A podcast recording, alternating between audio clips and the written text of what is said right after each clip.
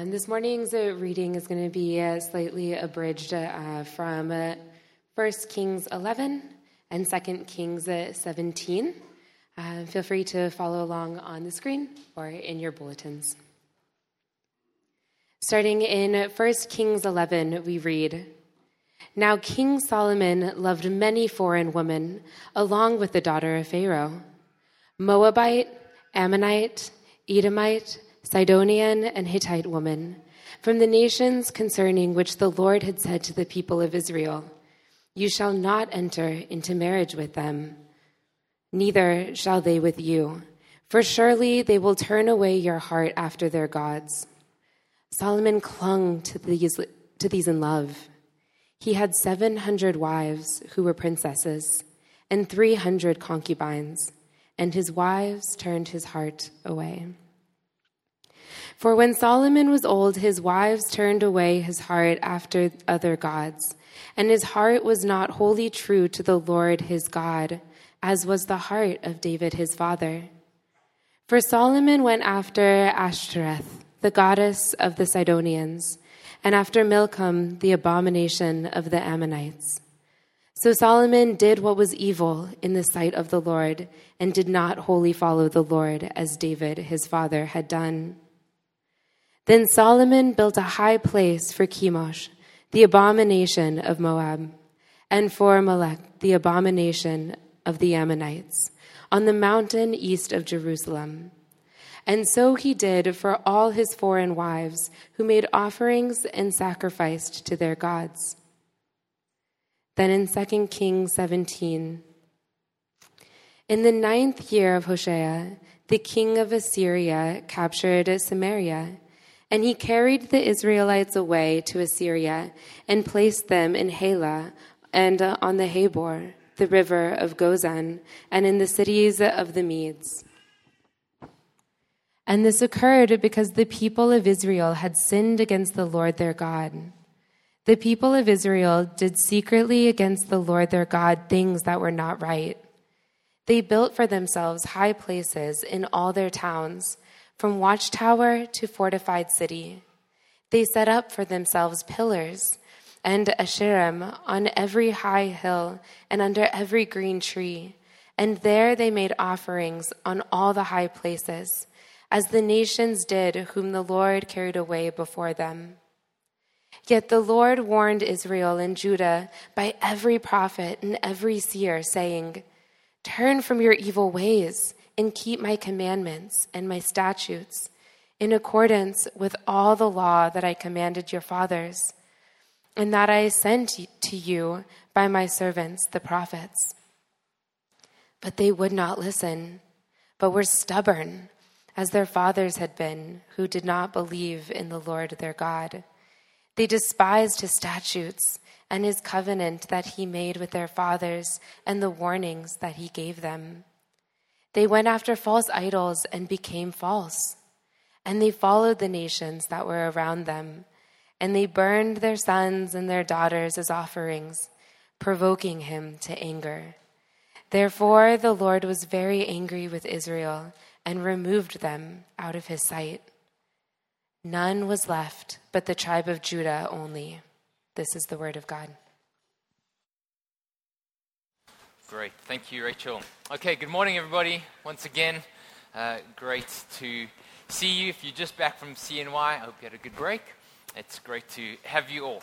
If you have a Bible, uh, keep it open. If you don't, grab a bulletin. There are three scriptures on here. We just read two of them, but we're going to look at the third one. So have that uh, nearby. And if you are new to Watermark, you are joining us in the middle of this preaching series called The Wonderful Work of God. And we're looking at the whole storyline of the Bible. You know, often we, we know some of the stories in the Old Testament, we know the individual parts, but why are they there? Where do they fit in? Why has God given us Psalm 23 and David and Goliath? What's the point of all these things? And so we're trying to see, zoom out and see the big picture and, and how the storyline of God moves. And, and what is God saying? Why does he give all these stories and commands and instructions? And what we're seeing is that what God is doing through all these sections is that he is showing that he made these promises. God has promised to make the world right again. Uh, he's, God is dealing with the brokenness of our world. And he's dealing with it in two ways. He's dealing with the cause, that's sin, and he's dealing with the consequences, that's suffering. And he is making all things new. He's made these promises, and he is going to be faithful to his promises. He is working all things according to the purpose of his will to make all things new under Christ. This is the wonderful work of God. And uh, one of the ways to think about that is to think in terms of kingdom or kingship. God is this king, and he has all authority over all the world. And uh, uh humanity, we have rebelled against him. We call that sin. We want to be our own lords and authority. And as a result of that, we've, come, we've kind of been exiled from his kingdom. We've been expelled from his kingship. We now live under not his blessing and his favor. We now live under the, the suffering and the curse of rejecting God. And that's why the theme of kingship is such a big one in the Old Testament. God's always talking about these kings. And God gives his people these kings as pictures of the divine king. Course, the greatest of these is David. David is the great king in the Old Testament, and he rules with righteousness and, and justice. He rescues his people from their enemies. And he's a picture of what does it look like to live under the rule of a good and gracious king. Ultimately, to live under the rule of God, who is the ultimate good and gracious king. And so David is a picture of God and his kingdom, but, but God's plans don't end with David. Remember, he makes a great promise to David. He says, I will give you a son, and that son will expand the kingdom, and, uh, and the kingdom will be a glorious place. And that promise is fulfilled in two ways. One, he has a son called Solomon, but two, he's going to have a great, great, great, great grandson called Jesus, both of whom are going to be greater kings than David. And Solomon, we saw last week, is David's son. He succeeds David on the throne, and he establishes the kingdom, and he expands the kingdom. And by the end of Solomon's rule, or kind of midway through Solomon's rule, the kingdom, God's people in the Old Testament, is a wonderful place to live. It's exceedingly wonderful. It is uh, prosperous, it is peaceful, it is the picture of perfection on earth in many ways. And uh, some of the things we saw last week is that they have abundant prosperity. Remember, in, Solomon's kingdom, silver is like, is like cheap. Uh, you know, if, if somebody gives you a silver present, ah, they were cheap, you know, for my birthday present. Remember the queen of Sheba, this foreign queen, she comes and she says, when, when she sees Solomon's kingdom, her breath is taken away. She is speechless. She, um, she says, I'd heard the rumors of your kingdom. I didn't even believe them. But even what I was told is not half the truth of what I've seen. Abundant prosperity, amazing peace. All the nations around Israel are coming to Israel not to attack them, not to subjugate them, but to learn from them, to do business with them, to trade with them. Israel, for the first time, is at peace. There's prosperity, there's peace, there's wisdom, there's justice, there's equity, there's fairness. But the greatest thing about Solomon's kingdom is God's presence is there. Solomon builds this amazing temple, this magnificent place that houses the presence of God. And, and for the first time in Israel's history, God's presence has a permanent dwelling in the center of the nation. And so by the end of uh, chapter 10, the point that we're going to see is that Solomon is like a second Adam. And his kingdom is like a second Eden. There's abundant prosperity and peace and wisdom and wealth and blessing. God's presence is there. It's just, it's wonderful. And by the end of 1 Kings chapter 10, you would hope that the next verse in the Bible says, and God's people lived happily ever after. And Jesus came right? Because everything is looking so amazing, and then you think, why doesn't Jesus just come? But that's not what happens. Because after 1 Kings chapter 10, in chapter 11, where Rachel read to us this morning, things take a turn for the worse. And things start to go downhill again. And so let's see what happens here. Uh, while 1 Kings chapter 10 ends on a high, chapter 11, things go bad. And the big idea for today is this trust in God, not the kingdoms of this world. Keep God at the center of your life. For while the kingdoms of this world will inevitably fail, God will be faithful and true to his promises. That's the big idea. Trust in God, not the things of this world. Keep God at the center of your life because the things of this world, the kingdoms of this world, are inevitably going to fail. But God will be faithful to his word, to his promises. So hold on to him. So let's see how we get there. Yeah, open up your bulletin or your Bible with me and let's look at uh, 1 Kings 11 again. I'm going to read some of it to us again. I won't read all of it, but it says this. Now, King Solomon loved many foreign women, along with the daughters of Pharaoh, Moabites, Ammonites, Edomites, Sidonians, Hittite women from the nations around which the Lord had said to his people, Do not enter into marriage with them. They will turn your heart away. Solomon clung to these in love. He had 700 wives who were princesses, 300 concubines, and his wives turned away his heart. Now, you may think, okay, Solomon's got an issue with marital faithfulness here, right? That's a lot of women to love. 700 princesses, 300 concubines. That's true. But there's a deeper thing. What's going on here is that in the ancient world, the way to secure peace for your nation was to enter into political alliances with the surrounding nations. And one of the best ways to do that was to marry the princesses of their kings. It's very unlikely that a foreign army and king is going to invade you, ransack the palace, destroy all the people in the palace when his daughter and his grandchildren are in your palace. So, the way to make sure that there's peace around you is enter into these alliances, political alliances with the nations around you by exchanging your daughters in marriage. And so, Solomon and Israel are doing that.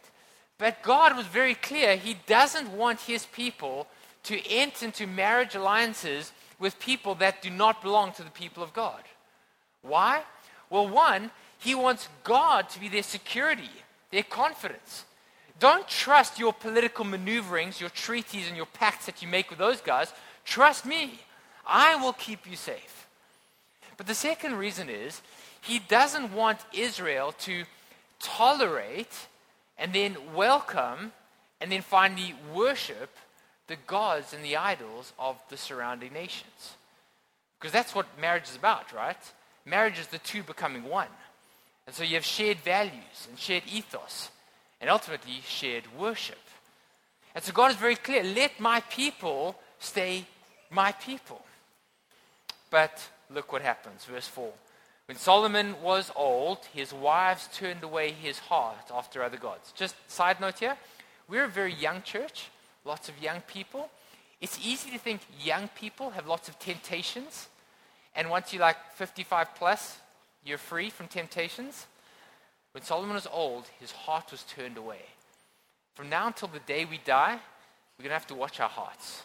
Temptation is always knocking at our door. When Solomon was old, his wives turned his heart away after other gods.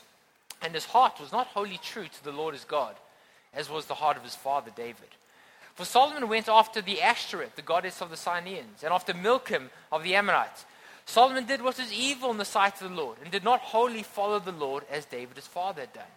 Solomon built high places for Chemosh of Moab, and Molech, the abomination of the Ammonites, on the mountain east of Jerusalem he did so for all his foreign wives who made offerings and sacrifice to their gods. I don't know if you noticed that in the first eight verses, five times it talks about Solomon's heart. His heart was turned away. His heart went after other gods. His heart was corrupted. His heart, his heart, his heart. What's happening here? Solomon, with his mouth and with his, his head, is still worshiping God, but his heart has gone after another love. He loved something else. Something else has taken occupation of his heart. We actually see at the, at the end of chapter 10, it says that Solomon went down to Egypt and bought many horses from the Egyptians. Now you think, what's wrong with horses, right? I like horses. I'm sure God likes horses. What's wrong with horses? Well, nothing in particular, except that God had said to his people, when you get a king, make sure that they don't go and build these massive stables of horses, and especially horses from Egypt, horses and chariots. Why? Because, one, God delivered you from there. That's your old life. God rescued you from there. Never go back and strengthen ties with the people from where God delivered you. But two, again, I want to be your security. your safety. Trust in me. Let's look at Deuteronomy 17. It says, When you come to the land that the Lord your God is giving you, and you say, We want a king over us, like the other nations, you may indeed set a king over you, whom the Lord your God will choose. Only he must not acquire many horses for himself, or cause the people to turn to Egypt to acquire many horses. He shall not acquire many wives for himself, lest his heart turn away, nor must he acquire for himself excessive silver and gold. So God says, when you've got a king, don't go and strengthen his military power with alliances. Don't go and marry lots of foreign women and make alliances. And don't become wealthy and proud and self sufficient. And what does Solomon do? Strengthens his military capability, marries hundreds foreign wives, and has excess gold and silver. And so, just like Adam and Eve, Solomon's heart is turning. It's turning. His heart is not after God. He's still worshiping God, but there's a little shrine over there, there's a little temple over there on the hills just behind Jerusalem. He builds a temple for this God out of the way. Maybe in his house in the back corner, just puts a little shrine to this God to keep his wives happy. And before you know it, just like Adam and Eve, the consequences are disastrous. There's shrines in this temple all over Israel. And the consequence is that Israel will never be the same. The first thing that happens is the nation of Israel splits into two. Solomon is the last king of the unified Israel because Solomon has a son called Rehoboam. And when Rehoboam becomes king, the first thing that happens is 10 out of the 12 tribes split away and they say, We don't want you, our king. We're going to go form our own nation of our, of our own. And so they form a breakaway nation. It's called the Northern Kingdom and the Southern Kingdom. And Israel are never again 3,000 years since then, are these two kingdoms united. The once great nation of Israel is now split up into two smaller kingdoms. Now, it's a bit confusing because the northern kingdom is known as Israel, so that's a bit confusing. The southern kingdom is known as Judah. And these two kingdoms, the once nation of Israel, are fighting for the next 200 years. They're at each other, they don't get along, there's civil war, and things go from bad to worse. For the next 200 years, the northern kingdom lurches from one disastrous king after another. And there are assassinations, there are members of the royal family killing other members of the royal family, there are coups. Um, the nation just goes downhill, worse and worse and worse. And eventually, you have kings burning their own children in the fire as offerings to pagan gods. It's just utterly awful. And so, look at what happens in 2 Kings 17. Rachel read it for us. It says, In the ninth year of Hoshea, that's 722 BC, Shalmaneser, the king of Assyria, captured Samaria. Samaria is another name for the northern kingdom of Israel. And he carried the Israelites away into Assyria.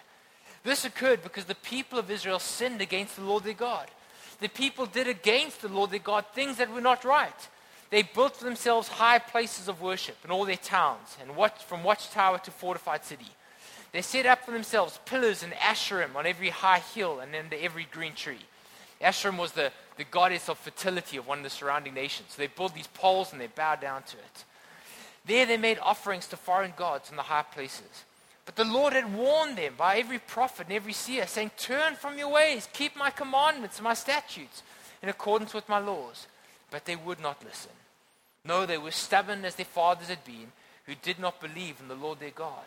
They despised his statutes and his covenant that he made with their fathers and the warnings that he gave them. They went after false gods and became false. They followed the nations around them. They burnt their sons and their daughters in the fire as offerings to pagan gods. Then the Lord was angry with Israel. He removed them from his sight. None was left but the tribe of Judah only. So you've got these two kingdoms, the northern and the southern kingdom. And the northern kingdom, Israel, they just things go really bad really quickly. And for 200 years, God is pleading with them, sending their prophets, saying, Come back, and they don't listen. And so eventually, 200 years to the year after they split, in 722 BC, the king of Assyria marches into uh, Israel and he completely wipes them out, completely destroys them. And Israel, this northern kingdom, is never again constituted as a nation. They never come back to the land. They are forever wiped out. They don't exist anymore. Now, the southern kingdom, Judah, they're a little bit better, but they're not too much better. They have a mix of good kings and bad kings. They have good kings like Josiah and Hezekiah, and they try and reform things. And whenever they come to the kingdom, they pull down the Asherim, they pull down the pagan temples and shrines, and they, they call people to worship God. But their reforms are always short lived. And so they rule well, but as soon as they die, the next king after them just goes back like the other kings. And so they last a little bit longer. They last about another 150 years, but things still go down, down, down. And Judah's kings end up doing just what Israel had done worshipping foreign gods, adopting pagan practices, committing injustice. The rich are exploiting the poor, the powerful take advantage of the powerless. And eventually, Judah in the south is just like Israel. And God sends prophet after prophet, warning after warning, but they don't listen. So 150 years later, Babylon marches into Jerusalem, lays siege to Jerusalem for three years. Eventually, they burn down the walls, they march in, they destroy the temple, they destroy the palace, they kill thousands of people. And those that they don't kill, they march off as slaves back to Babylon and they take them to exile. And so God's chosen people are now as slaves to the Babylonians. Let's read the last section of the scripture, what happens. If you got your bulletin, 2 Chronicles 36 says, The Lord, the God of their fathers, spoke persistently to his people by his messengers because he had compassion on them and on his dwelling. But they, the people, kept mocking the messengers of God, despising his words, scoffing at his prophets, until the wrath of the Lord rose against his people, until there was no remedy.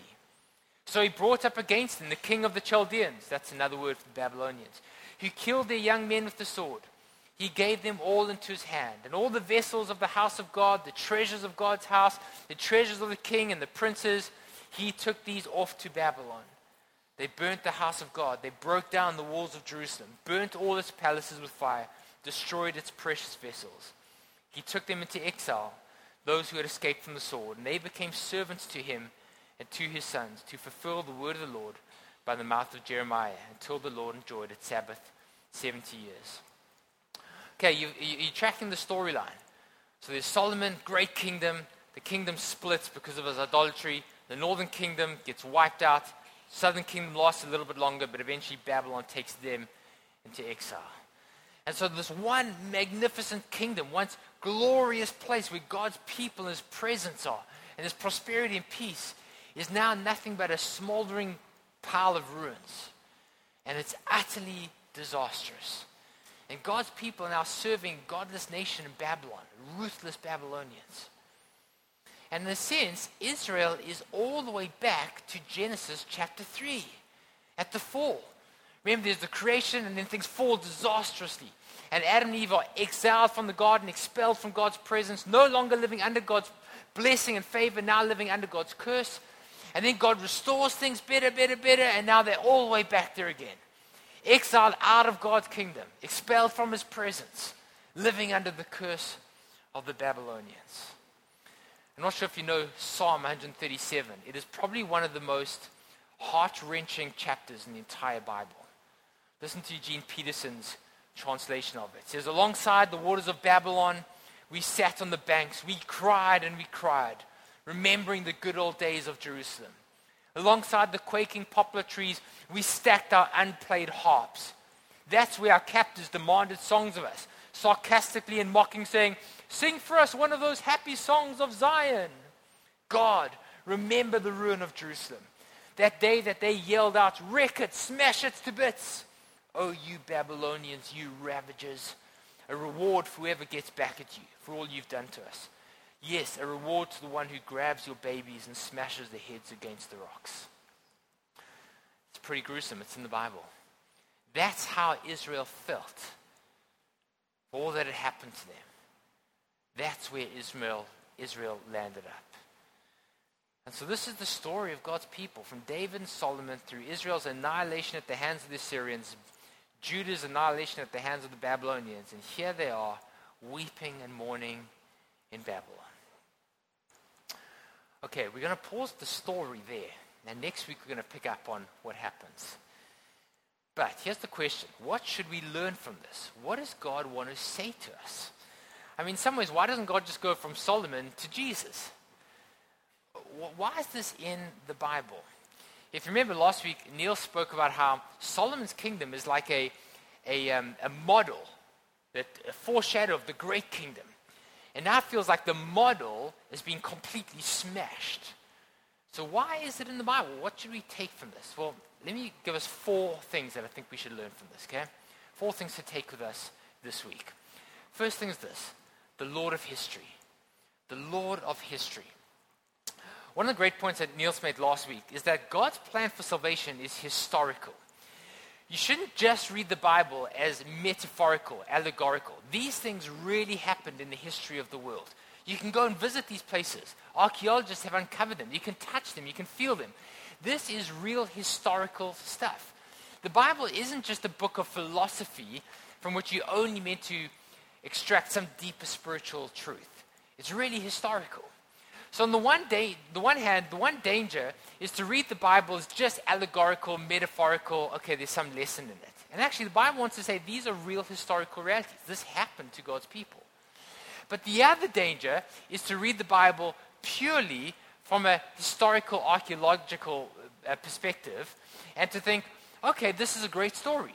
So God brings his people, and then 922 this happens, and 722 this happens, and Assyria comes, and then Judah comes, and Babylon, and then there's Cyrus. Ah, great story.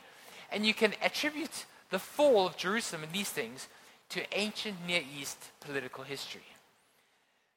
But the point that God wants to make here is that God is the Lord of history. These things aren't random or on chance. God is the one who's weaving and guiding all of history according to the purpose of his will. The God that we've been talking about all these weeks, who spoke his covenant to Abraham and Moses and David, is the, ultimately the one who is God of history. As has often been said, history is his story. So we sang it earlier none above him, none before him, all of time in his hands. That's not just, you know, poetic lyrics. That's absolutely true. All of time, from 100 billion years in the past to 100 billion years in the future, all of time is in his hands. And he is guiding all of it. I don't know if you noticed in our passage, 1 Kings 11, Solomon's heart turned away from the Lord, so the Lord raised up an adversary. Or 2 Kings 17, the ninth year of King Hoshea, Shalmaneser, king of Assyria, captured Israel. He carried them away to, to Assyria. This happened because the people of Israel sinned against the Lord. Therefore, the Lord was angry and he removed them out of his sight. This isn't just political history, this is God acting in history. Or Chronicles. The Lord brought up against him the king of the Babylonians and removed them to Babylon. The point is, human history isn't simply human history, it's God working in, in human history to accomplish his plans and his purposes. God is not just a watchmaker God who kind of winds up the dial, puts it to go, and then stands back and says, Let's see how things work out. He is intricately involved. And the Bible word for this is sovereign. Sovereign means Lord over everything, the one in total control. God is sovereign over everything, over all of history and everything that happens. And sometimes we in the middle of history can't see what God is doing. You think, God, what are you doing? How can you let this happen? It's why we need the Bible to remind us that God is in control. He's working all things according to the purpose of His will. And what is the purpose of His will? To bring all things together under Christ. To bring exiled, expelled sinners under Christ's blessing and rule.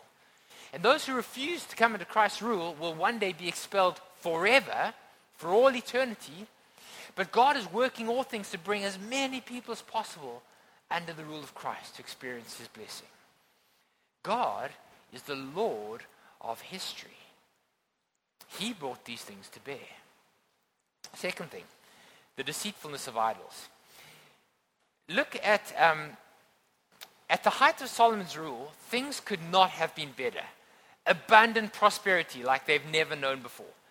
Peace and and, and justice in the land, freedom from all their enemies. Things are, it's amazing.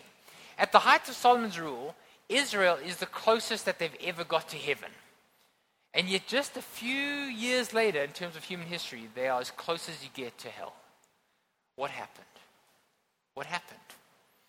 You'd think that after all God had said to them and told them and given them and sent to them, you'd think that they'd learn. And you think that you could say to them, guys, learn from the kings that went before you. This is not going to end well. But they don't. And it's easy to look at Solomon and Israel and think, you idiots, come on. Like, how many times do we need to go through this? And yet there's something that just keeps them falling again and again and again. What is it?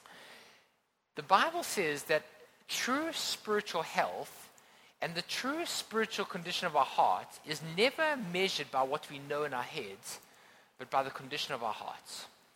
Well, another saying that is true spiritual health is not by what you know, it's by what you worship. By what you worship. What's most important to you? What are you hoping and trusting in? It's why the scriptures warn us again and again about the dangers of and the deceitfulness of idols. Now, what is an idol? An idol is not just something in the you know shrine in the the kind of back of your house or a shrine in the street. An idol is not just something that you burn incense to. An idol is the thing that you love supremely above anything else or that you trust to give you peace and security. David Powlison says, An idol is something other than Christ that has taken the title of your heart's trust, preoccupation, loyalty, fear, or delight. It's the thing that's most precious to you. It's the thing that you feel like you could not live without. Either because the thought of living without it makes you fearful and anxious and worried, or because you feel like there's no purpose to life without it. So, for instance, work can easily become an idol. Or let me put it this way an idol is also something that you make sacrifices for. You sacrifice good things, things that are precious to you, to keep that thing safe and secure. So, for instance, how do you know work has become an idol? Well, when you're sacrificing relationships, your family, maybe your integrity, your ethics, in order to prop up your work and make sure that it stays intact, it's more than just important, it's become an idol. Well, how do you know money has become an idol to you? You're willing to sacrifice relationships, integrity, truthfulness in order to keep that thing safe. Quick story I had this temptation a little while ago. I uh, was applying for a scholarship, a bursary for some educational things, right? And um, one of the questions was, okay, what's your bank account like? Well, I had just received some money from my grandmother that had passed away, and my dad had also uh, just given me a, a great gift. And so my bank account was looking pretty healthy. And I was wrestling so much. Should I reveal and tell them what's exactly going, you know, this, this other investment here, should I just leave it out? I'll just tell them about this. No one needs to know about that. What's going on there? Am I willing to sacrifice integrity, truthfulness for my bank account? That's an idol. That is a real wrestle in my heart, right? Now, throughout this passage, we see that idols, idols, are occupying not just the landscape, but the hearts of the people of Israel. It's got into them. Now, what's so dangerous about an idol? The Bible says idols are dangerous for two reasons. One, because they'll enslave you. You think you're controlling it, but it controls you. And you become a slave to it. And it manages your life. But the second reason is this it changes you. Loving or trusting anything more than God actually changes you and makes you become like the idol that you're trusting in. I don't know if you noticed that sentence in 2 Kings. It says, They went after false gods and became false themselves, following the nations around them. Friends, don't miss what God wants us to see here. Those who worship false gods become false themselves.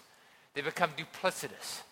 They become uh, dishonest. Those who worship empty gods become empty themselves, superficial. Those who love and trust and put their hope in meaningless gods like money or career or title or social status find that life becomes meaningless. Friends, those who trust in fragile gods, insecure gods, find that their hearts become insecure and they become fragile themselves. We become like what we worship.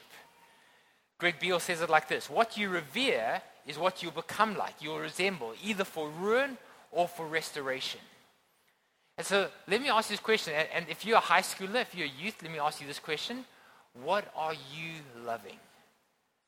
What are you trusting? What makes you feel safe? What makes you feel secure? What can you not live without? Friends, what are you tempted to sacrifice your honesty for? What is the thought that to live without it makes you feel anxious or afraid? What is more precious and delightful to you than knowing the one true God? Because what Solomon wants to teach us here, what God wants to teach us here, is that thing will kill you. It'll kill you. It'll kill your joy. It'll steal your joy. It'll steal your security. You, like Solomon, may think it's nothing. You may think, I've got a handle on it. I'll keep in the back waters. This thing's not going to control me. It will eat you alive. And one day, many, many years from now, you'll wonder how you became the person that you are today and where it all went wrong. Friends, hold on to Christ. Love Christ. Trust Christ. Worship the Lord Jesus Christ. He's the one true God that will never let you down, who won't change you and control you and enslave you. He'll set you free. The deceitfulness of idols. Okay, third thing, and we almost done. The inevitable destiny of human kingdoms. So, first thing is this the Lord of history, the deceitfulness of idols, the destiny of human kingdoms. At the end of 1 Kings, the writer, end of 1 Kings chapter 10, the writer really wants us to be blown away by the magnificence of Solomon's kingdom. Solomon's kingdom is awesome. There's peace, there's prosperity, there's wisdom, God's presence is there, there's hope, there's joy. Do you remember what the Queen of Sheba says? Happy are your men, happy are your servants. It's like this is heaven on earth. Things couldn't get better. And yet, just a few short years, it's all gone. Now, we've just spoken about a personal level, but this is also true at a national level, at a social level. I think what God wants to see here, wants us to see, is that institutions, organizations, empires, and kingdoms, unless they're built on God, the destiny is they will fail. See, it wasn't just Solomon's life who fell apart, the whole nation falls apart, the whole kingdom falls apart. And friends, it doesn't matter how strong or powerful or majestic or imposing an empire or a kingdom is, unless God Himself is at the very center, that thing will not stand. It will not last. Its decline, its eventual collapse is inevitable. In Revelation chapter 11, there's this amazing little verse that is, I've often thought about it over the years. It says this The kingdoms of our world will become the kingdom of Christ uh, of our Lord and his Christ, and he shall reign forever and ever. I don't really know what that exactly means in its entirety, but I think it means this. Every single kingdom, whether political, institutional, corporate, financial, even churches, if those are not built on the Lord Jesus Christ and his gospel and his glory, they have an expiry date. And there is a day coming when either they will submit to Christ and acknowledge Christ as king, or they will be engulfed by his kingdom. They will be swallowed up by him. And friends, this is true even of churches. Even every church on its website is going to say, We follow Jesus, we love God and the Bible. Yes, all glory of God. Great. But friends, any church that is not rooted and anchored in who Christ is and the gospel and his glory, any church that's built on a human personality or on a vibe, or on a community, or on a great building, it is going to fall apart. Solomon's kingdom paid lip service to God, but where was their heart? Their heart was running after other idols, and it fell apart. Friends, God doesn't owe anybody anything. He didn't owe Israel blessing and prosperity. He doesn't owe Watermark blessing and prosperity. And if we drift away from Christ, our own demise is inevitable. All human kingdoms, even churches, will fall apart if they're not built on the rock that is Christ. Here's the last thing I think God wants us to take from it the God who is faithful to his promise, the Lord of history, the deceit of idols, the destiny of human kingdoms, but the God who is faithful to his promises. We see this in two ways here, and then we'll wrap this up. The first one is this Throughout Israel's history, God has been speaking to them. He's saying, if you love me, if you trust me, if you build your lives on me, if you follow me, if you stay under my rule, you'll experience my blessing. But if you don't, if you go your own way, demise and destruction is headed your way. God has been speaking to them for hundreds of years, sending prophet after prophet, warning after warning, saying, Turn from your ways, follow me, trust me. I have got your best interests at heart. And when Israel doesn't, and things go pear shaped, that's not because God is having a temper tantrum. God is not flying off the handle saying, Fine, let's do things your way. This is the outcome of God's word to them year in and year out. God is not flying off the handle or losing his temper. God is being true to his word. But of course, that's not the only promise that God made.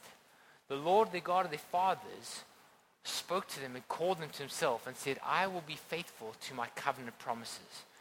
God has made promises that despite the rebellion and the sin of his people, he will be faithful to his promise to Abraham, to Isaac, to Jacob, to Moses, and to David.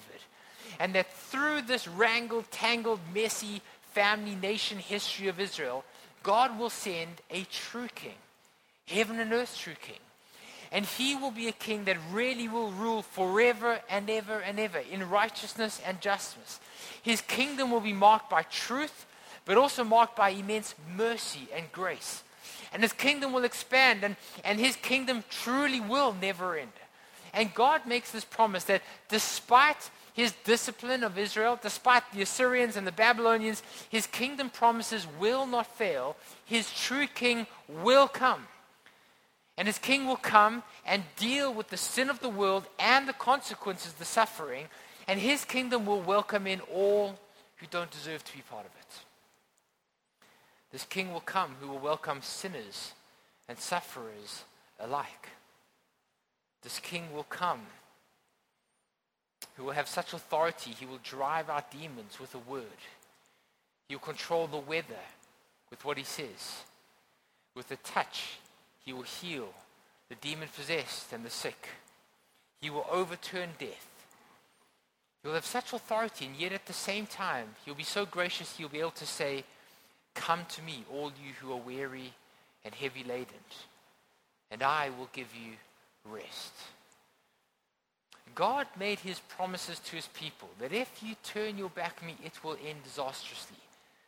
But still, despite your sin, my king will come and his kingdom will come, and all who come to him will find rest.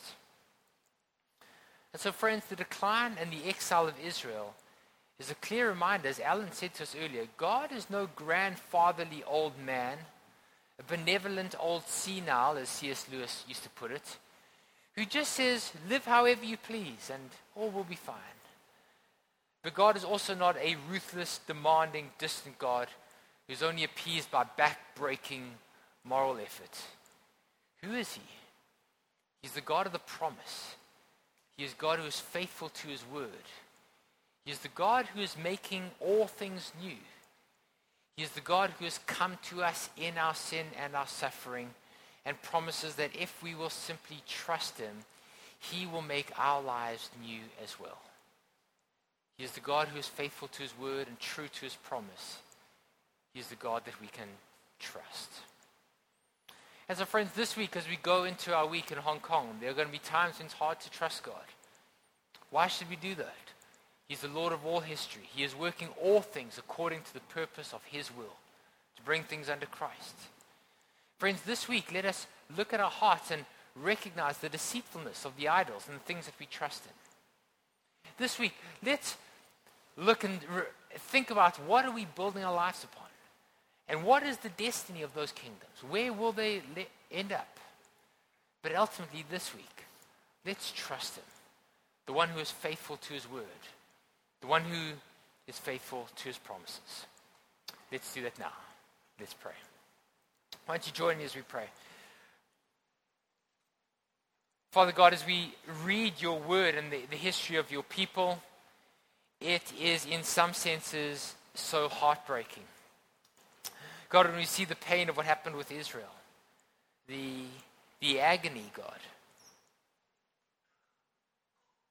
God, it challenges us as well. When we see the sin and the fact that your people so often turn from you and trusted in false gods.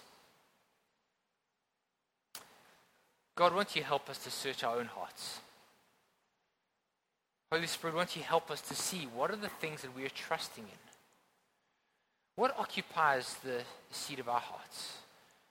God, I pray, won't you shine the spotlight of your Spirit on our hearts and help us to see that? Help us to trust in you. And God, you've given us so many reasons to trust you. Jesus, but you went to the cross for us. But God, uh, what this passage shows us is that you are faithful. You are true to your word. And so, God, I pray this week, won't you help us? When we, whether we are parenting, whether we're in the office, when we, whether it's in a relationship, whether it's in our studies, whether it's making a business deal, God, won't you be true to our hearts? Won't you be supreme to our hearts? Won't you be the one that we love and trust above all things? God, won't you draw near to us and help us to trust you? Won't you pour faith into our hearts?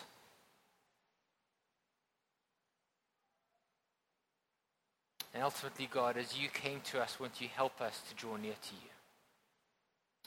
Lord, we pray these things in your good and gracious name. Amen. Amen.